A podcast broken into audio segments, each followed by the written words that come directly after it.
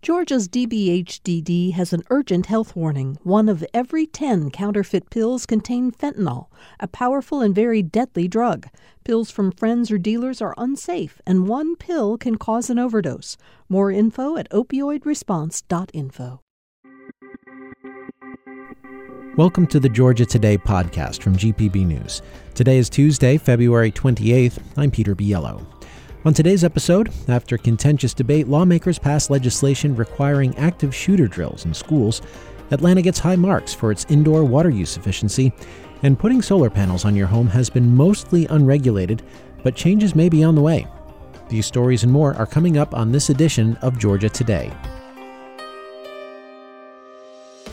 A state Senate committee advanced two bills yesterday that could allow Atlanta's Buckhead neighborhood to split from the rest of the city. Now the full Senate will consider the bills, which proponents say are needed to address concerns over crime and taxes. Atlanta Journal Constitution reporter Patricia Murphy told GPB's Political Rewind Atlanta business leaders strongly oppose the measure. And it creates this unbelievable precedent of any lawmaker anywhere in the state getting a phone call from somebody in Savannah or Athens or Macon to say, you know, I really do not like the other half of our city. We don't like what's happening. Um, and we want to vote to break away. We want our own city. The bill would allow the new city to buy Atlanta owned infrastructure at a discount and give the new city 20% of Atlanta's cash reserves. A similar effort failed last year. The Georgia House has passed legislation that would require annual intruder alert drills in public schools. GPB's Devins Wald has more. HB 147 sparked debate before passing 148 to 20 yesterday. It is backed by Governor Brian Kemp, and supporters say it will improve school safety. Democratic opponents say the bill doesn't go far enough to protect children. Atlanta Democrat Stacey Evans, who supports the bill, says lawmakers should also consider passing gun control measures. I think most schools are doing some form of these intruder drills.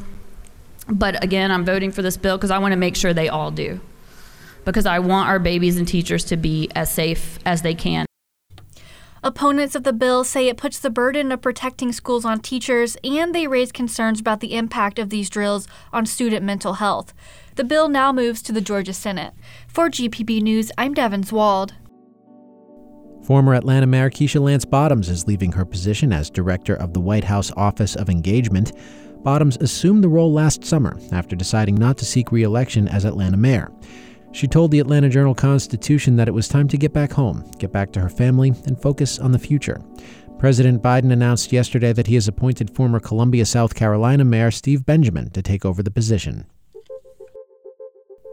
Atlanta leads the nation's 15 largest metro areas in the efficient indoor use of water. GPB's Orlando Montoya reports on where the data comes from. California based Flume Data Labs monitors water use with tens of thousands of sensors that households voluntarily install.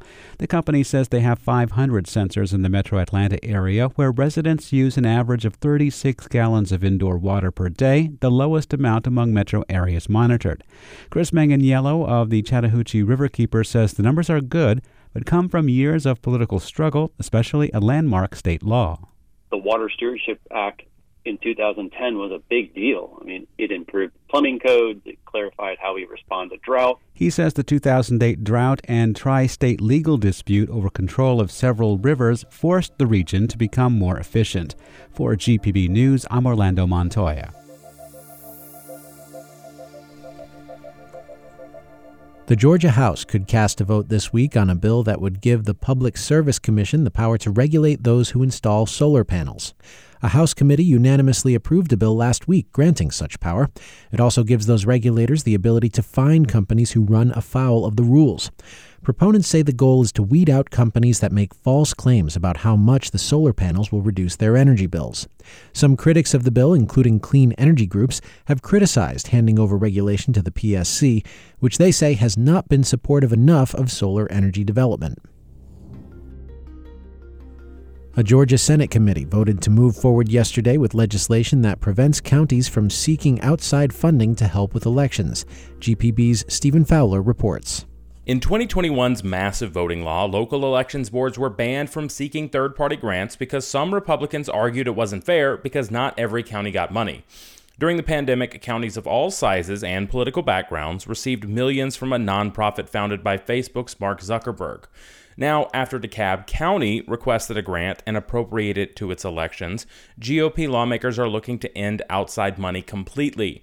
Local elections officials testified the bill was unnecessary and could make it harder to serve voters in larger counties.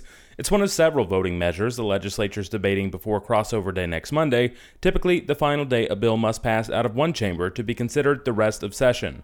For GPB News, I'm Stephen Fowler. A group of investors, led in part by Atlanta's Dr. Bernice King, plans to acquire a Utah based bank in what's being called the first commercial bank acquisition of a non minority owned bank by black investors. Redemption Holding Company has agreed to buy Holladay Bank and Trust. King, the daughter of the late Dr. Martin Luther King Jr., says the acquisition makes good on her father's call to create financial opportunities for communities of color. It's expected to become the nation's 17th black owned bank. There were 50 black owned banks in 1976.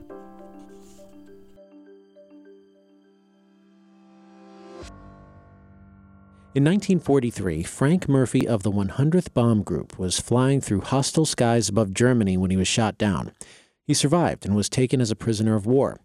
His tale of survival as a POW for 18 months became the basis of his memoir, Luck of the Draw, which he wrote years later while he was living and working in Atlanta. He died in 2007 at the age of 85. His book is being republished now in part because of the renewed interest in the 100th Bomb Group, thanks to a new Apple TV Plus television series in which Murphy's character appears. His granddaughter and CNN correspondent Chloe Melas is, along with her mother, spearheading the effort to share her grandfather's story. I am thrilled to be here. So, when did you first learn about your grandfather's experience during the war? I mean, I grew up knowing these stories about my grandfather flying high in the sky above Nazi occupied Europe, and I knew that he was in World War II. I didn't fully understand what he went through and what that meant until I was probably a senior in high school. And then when I was in college and I studied abroad in England, I was in London, I took a train out to the Air Force base that he flew out of in the countryside called Thorpe Abbotts. And I called him while I, while I was there. It was a year before he died. And so that was an incredible experience, but I really got to understand. And that's when my interest really piqued. And I would say, like, that was the beginning of this journey that I'm still on. Well, when you first read this book, what surprised you about your grandfather's experience? I had no idea what it meant to be a prisoner of war. I didn't realize that he lost so much weight and covered in lice. And at the end of the war, he had pneumonia. And um, I had no idea that he was thrown into boxcars. When you think boxcars, I usually think Holocaust, right? And I didn't realize he had been thrown in a boxcar for three days and nights with no food, you know, little water. I glorified it all. I'm thinking of, you know, Steve McQueen and The Great Escape, and I'm thinking of the Memphis Belle when I when I was a little girl thinking of World War II, or even in my teens. I wasn't thinking that my grandfather nearly died. It really hit me as a mom when I went and I read the book again, and I realized that two members of his crew died the day that the plane was shot down. And it really comes back to the title of the book, Luck of the Draw. You know, just by luck, my grandfather survived and I'm here on this earth.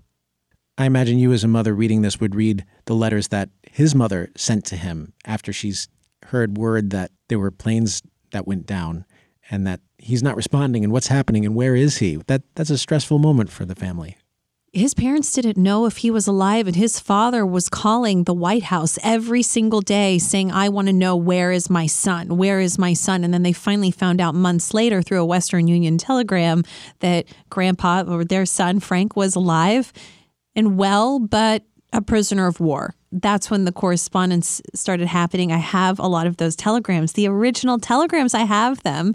And grandpa's asking for chocolate. My grandfather's like, I'm fine. Don't worry about me. Can you send me some chocolate? send the important things. Send chocolate. And socks. and yes. socks, yes. So now it's going to be on television, and your, your grandfather is a character in this new Apple TV Plus series. What can you tell us about the character and how he's portrayed?